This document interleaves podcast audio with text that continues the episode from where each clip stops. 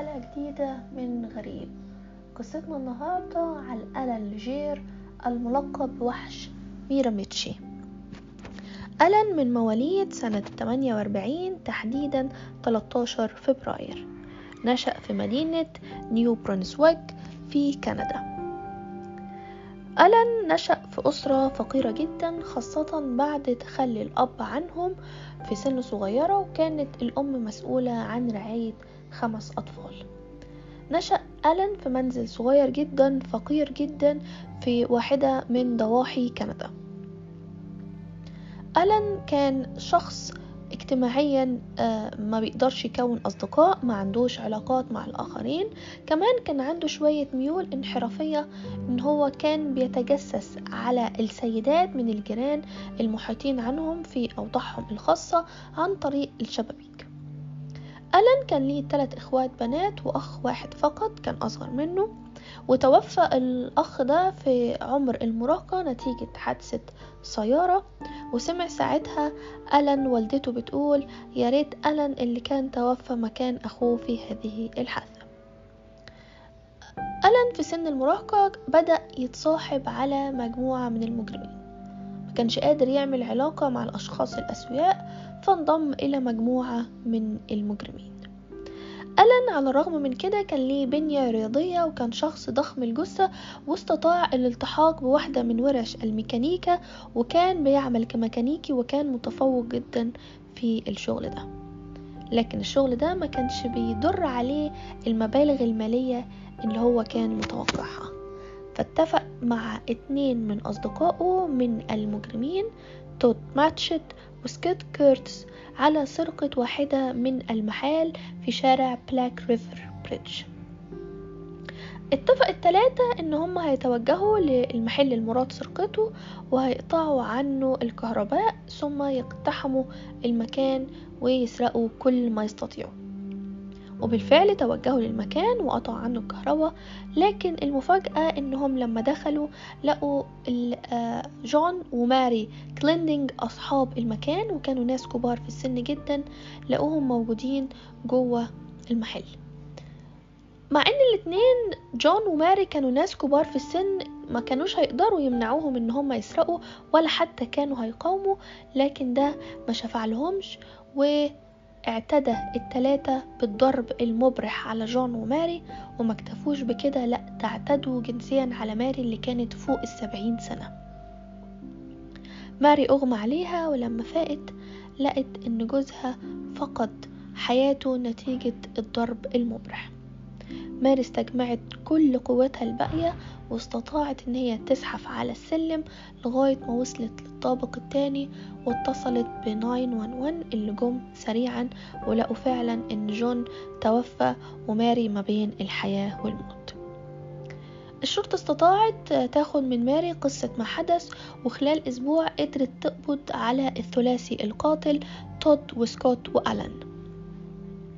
تم الحكم على تود ماتشد بالسجن المؤبد نتيجة الاعتداء بالضرب على جون حتى الموت والاعتداء جنسيا على ماري وعلى كيرتس وألان لجري بحكم مخفف.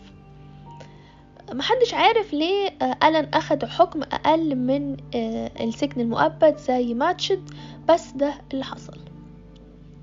ألان في السجن كان شخصية تانية خالص زي ما قال مسؤول السجن. ألان كان شخصية مهذبة جدا وما يبانش عليه إن هو كان ممكن يرتكب الجريمة دي. وشبهه بشخصية دكتور جيكل ومستر هايد إن هو صباحا قدامهم شخص تاني وبالليل محدش عارف إيه اللي بيدور في دماغه.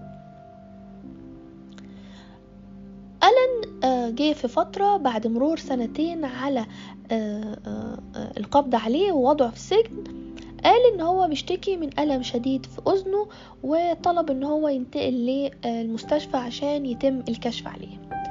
ونتيجة سلوكه المهذب زي ما قلنا سمح ليه أمر السجن إن هو يروح برفقة واحد من الضباط اللي ما كانش مسلح ساعتها وياخده عشان يكشف عليه. أثناء توجههم لمكان الكشف في المستشفى طلب ألان من المرافق بتاعه إن هو يسمح له بدخول دورة المياه. زي ما قلنا الضابط المرافق فيه ما كانش مسلح وما كانش متوقع من ألان اللي جاي تعبان إن هو هيكون بيخطط للهرب. لكن فعلا دي كانت خطة ألان اللي استطاع من أدوات الطعام في السجن إن هو يعمل سكين صغير وكان مخبيه داخل ملابسه. ألان دخل الحمام وقدر إن هو يهرب وأثناء هربه قابل سيدة في الطريق كانت بتركن عربيتها بجوار المستشفى وهددها بالسكينة اللي كانت معاها وطلب منها إن هي تنقله مكان بعيد. فعلا السيدة دي أخدته ونقلته مكان بعيد والحسن حظها إن ألن سابها تهرب. ألن فضل هربان لمدة سبعة أشهر روع فيها مدينة ميراميتشي عشان كده أخد لقب وحش ميراميتشي. إيه اللي عمله؟ ألان ليجير. ألان أول حاجة توجه لمنزل اتنين من أنسبائه كبار في السن كانت أني وأختها. أني فلام كانوا عايشين في مدينة ميراميتشي وكانت أني في الاتنين وسبعين من عمرها وأختها في التسعة وستين من عمرها ألن اقتحم عليهم البيت وقام بربطهم وضربهم والاعتداء عليهم وما اكتفاش بكده. ده ربطهم في السراير وقام بإشعال المنزل عشان مفيش حد يلاقي أي أدلة ولا حد يتعرف عليه. طبعا الجيران بلغوا عن وجود حريق كبير في المنزل اللي مجاور ليهم اتجهت الشرطة واستطاعت إطفاء النيران لكن للأسف كانت آني فليم توفت وأختها في حالة حرجة.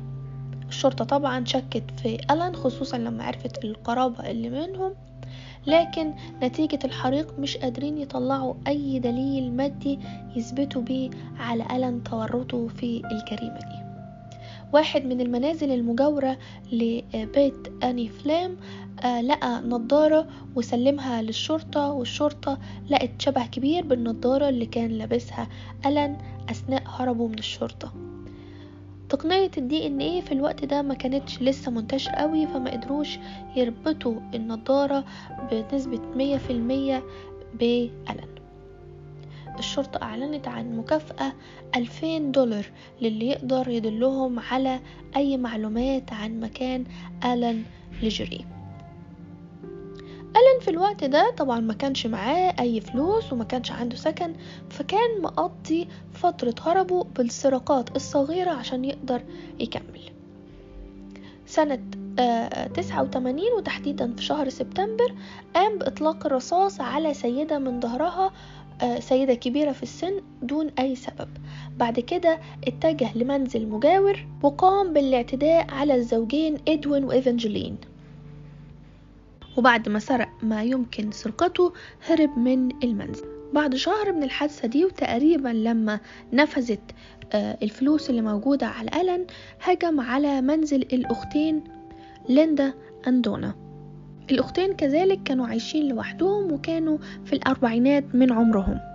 وكالعادة تم العثور على جثة السيدتين مربوطتين وتم الاعتداء عليهم جنسيا ومحاولة في إشعال الحريق في المنزل زي ما حصل في آنا فلام بدأ الذعر ينتشر في المدينة الصغيرة ميراميتشي ومحدش عارف مين ممكن بكرة يبقى عليه الدور خاصة الناس الكبار في السن لما عرفوا إن معظم توجه ألن للاعتداءات كانت للكبار في السن. الناس بدأت تاخد احتياطاتها والأطفال بقوا على طول بيتجهوا في صحبة أهاليهم للمدارس كل كبار السن بقوا يقفلوا أبوابهم جيدا لكن كان في باب ما كانش مقفول كويس. كان باب الأب جيمس سميث اللي كان ساكن في المنزل ملحق بكنيسة فيرجن ماري.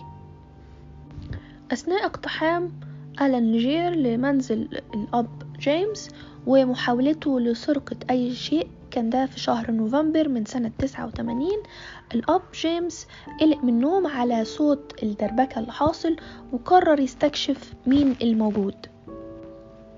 الأب جيمس اللي كان في السبعين من عمره تم الاعتداء عليه بالضرب كالعادة وتوفى نتيجة شدة الضرب. تاني يوم لما الأب جيمس ما ظهرش في الصلاة في الكنيسة قلق آه، المساعدين بتوعه لما توجهوا لمنزله لقوه توفى. الاتهامات كلها والشكوك كانت موجهة برضو لألان جير وتم رفع المكافأة للعثور عليه من 2000 دولار لخمسين ألف دولار. أثناء بقى محاولة ألان للهرب وكان مستمر في السرقات الصغيرة.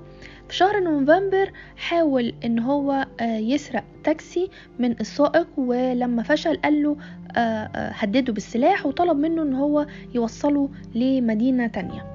في الوقت ده كان في عاصفة ثلجية على الطريق جدا وأثناء تحرك التاكسي القائد فقد السيطرة عليه واصطدموا بواحدة من التلوج المتجمعة وعطلت السيارة.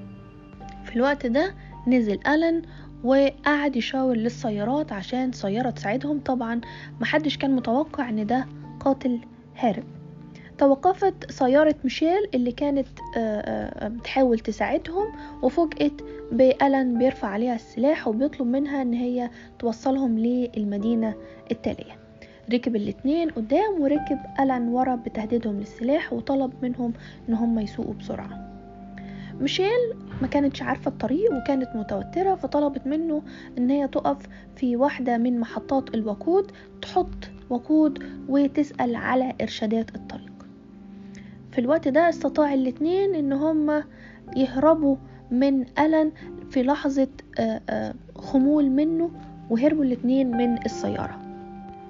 ألن ما فكرش لحظة واحدة واتجه على طول لسائق نقل كان بيحط بنزين وهدده بالسلاح وطلب منه إن هو يوصله للمدينة التالية. ميشيل ساعتها كانت اتجهت للمحل المرفق بمحطة الوقود واتصلت بشرطة ادتهم أوصاف ألن وأوصاف العربية النقل اللي هو هدد صاحبها وهرب معاه. استطاعت الشرطة إن هي تعترض العربية النقل واستطاعت القبض على ألن لجير بعد سبع شهور من الجرائم المتصلة. تم الحكم على آه، ألن بالسجن المؤبد نتيجة جرائم القتل اللي ارتكبها. وأثناء تواجده في السجن كان كل فترة بيقدم طلب على الإعفاء وكان طلبه بيقابل بالرفض. وسنة عشرين عشرين تم العثور على آه، آه، آلة حادة صنعها زي المرة اللي فاتت من الأدوات الموجودة وكان مخبيها في النباتات اللي موجودة عنده في الزنزانة بتاعته بغرض الهرب مرة أخرى. حتى الآن ألان مازال بيقضي فترة محكوميته في سجن نيو ألبرتا.